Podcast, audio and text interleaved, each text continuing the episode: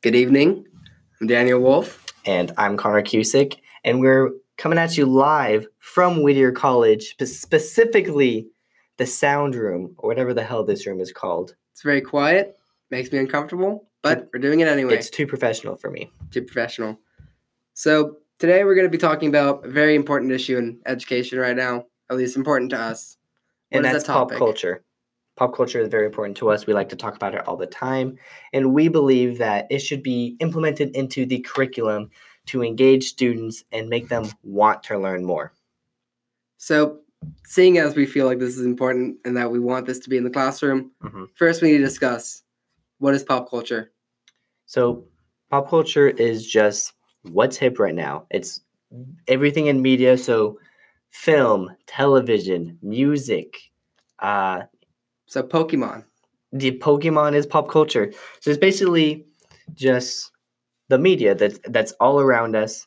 And I lost my train of thought, but it's it's there. It's it's the stuff we want to talk about.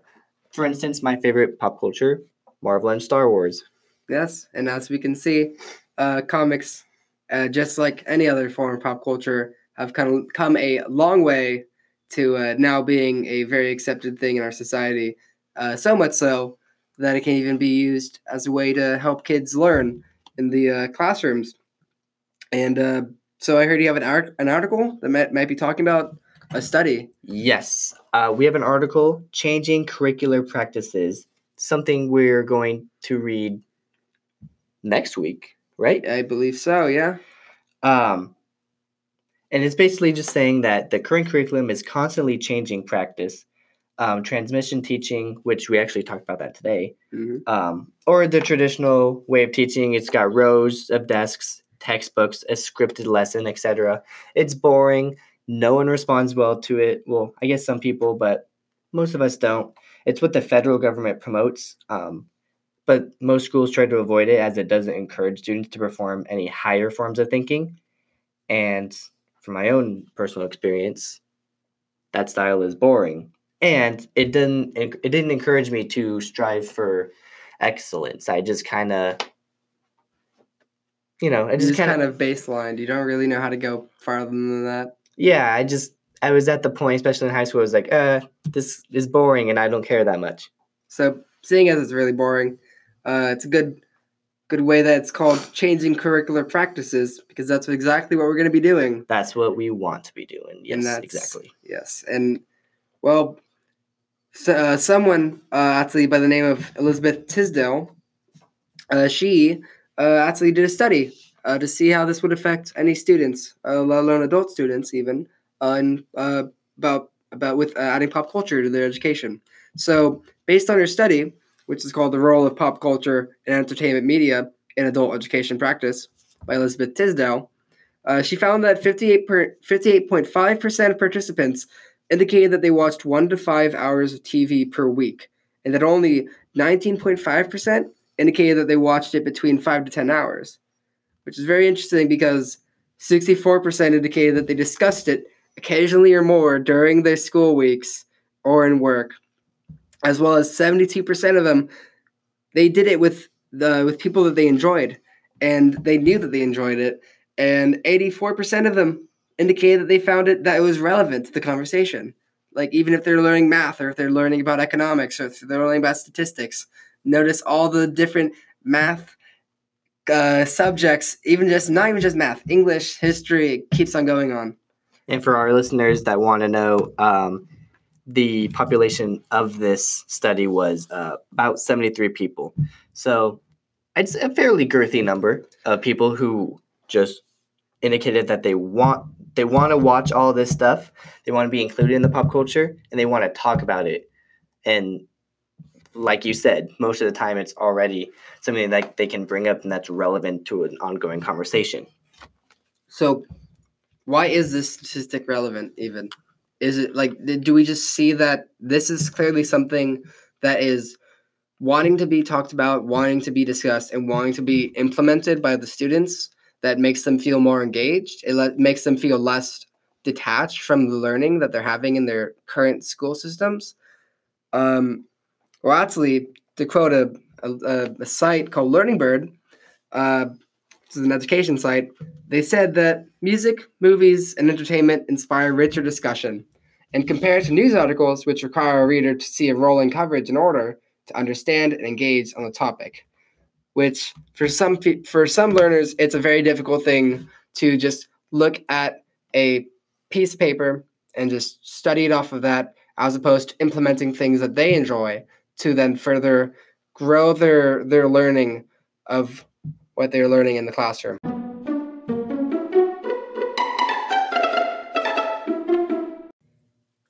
Danny, I agree with everything you just said. Thank you. Um, I have another piece of writing um, called Tuning In Essays on Popular Culture and Education by Cameron White and Trenia Walker. I'm sorry if I butchered your name, Miss Walker. That's interesting Um, though. What is it? It, it's uh, it's a book, and one of the chapters is called the Spider-Man curriculum. Nope, up your alley. You love yeah, comics. as you know, Spider Man is my favorite superhero, so this immediately caught my attention. Um, and what this section was mostly talking about was how most students find the lower level memorization and recitation done in most classrooms to be boring and uninspi- uninspiring, like we were saying before. Um, and it goes on to say how teaching and learning becomes more effective if there's an emotional c- connection with the material material that you're learning um, and to quote the article each type of media not only gives messages but also suggests a way of understanding suggested by the media itself so what that's saying is not only does the media have its own message to give the the audience but it gives multiple perspectives on how to look at that message so you know, you could look at a message way in, in a much different perspective than I would.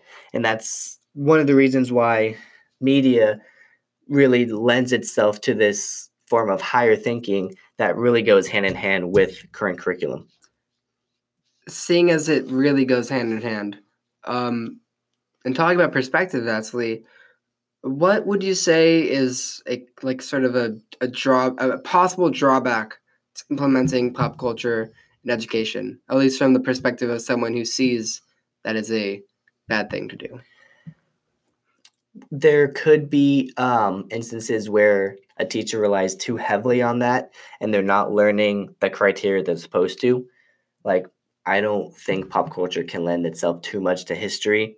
And if a teacher is focusing too much on Star Wars rather than the American Revolution, then kids aren't going to be um, really just focusing on that history that they need to. It's more so implemented in literature or math problems, you know, stuff like that. So you're saying relevance and in distraction Yes. for the students. Yeah, So- yeah. There, there always needs to be a, a relevant um, reason to implement this.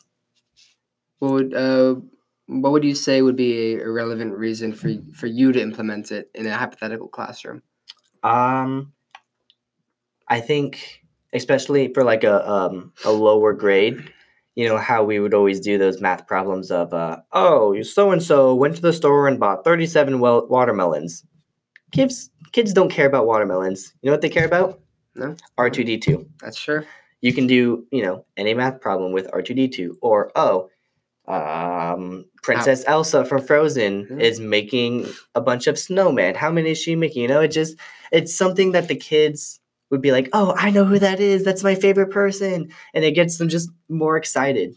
Yeah. so that's that's how i would do it because that's my goal to be a younger elementary student. So that's just how i would implement it. How would you So do that? seeing as I, I want to teach at least high school to college, implementing that is definitely different just because you need to find things that are relevant for that age group. hmm So, say, I guess for this age group nowadays, uh, probably YouTube or Harry Potter is still a thing uh, somehow, and um, Fortnite is a thing. oh uh, god don't even bring that up around me Ugh.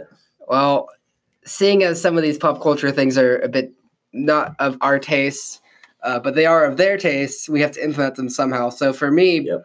uh, want to teach uh, literature I just I would probably talk about the movie adaptations of the books we're reading, or talk about famous actors and actresses that have starred in these like maybe famous roles. So, for example, if I was teaching Dracula, I'd talk about uh, I believe Christopher Lee was in a Dracula Mhm. film. Uh, I would I would imp- I would implement that film, talk about it, or even if I'm doing King Arthur, I'm going to talk about Monty Python and the Holy Grail because that is as relevant as it can be to uh, pop culture referencing of the uh, Old English. But I guess besides that, and how we would implement it, now we just need to figure out how other teachers can implement this. So um, I guess really just, do you have any uh, any last thoughts on how on what we should do as teachers, Um, as future teachers, and for all those future teachers and present teachers? well, I just feel like if pop culture was implemented into into my education a little bit more, um, you know, I kind of touched on, on this earlier, but I feel like I would really just I would have tried a lot harder in my classes if I had that like emotional connection to what we were learning rather than just, you know, a stereotypical boring worksheet that just doesn't interest me at all. Yeah, I mean, for half my classes, I'd probably say the same way. Um, for some of my classes, they have or they they implemented pop culture into it, so I've already dealt half of the uh, of what we are looking to have in classrooms, which is to implement something that most kids, if not all kids, and adults even uh, enjoy, and will come together to just further everyone's just education and understanding of really everything about the world uh, from a sort of new, fun perspective. So, um, well said, Danny. Yeah, well said. This is your boy, Connor. And uh, this is Daniel. and uh, we're signing off. Thanks for listening, Professor, because you're the only one who's listening. We love you. See ya. Love you. Bye.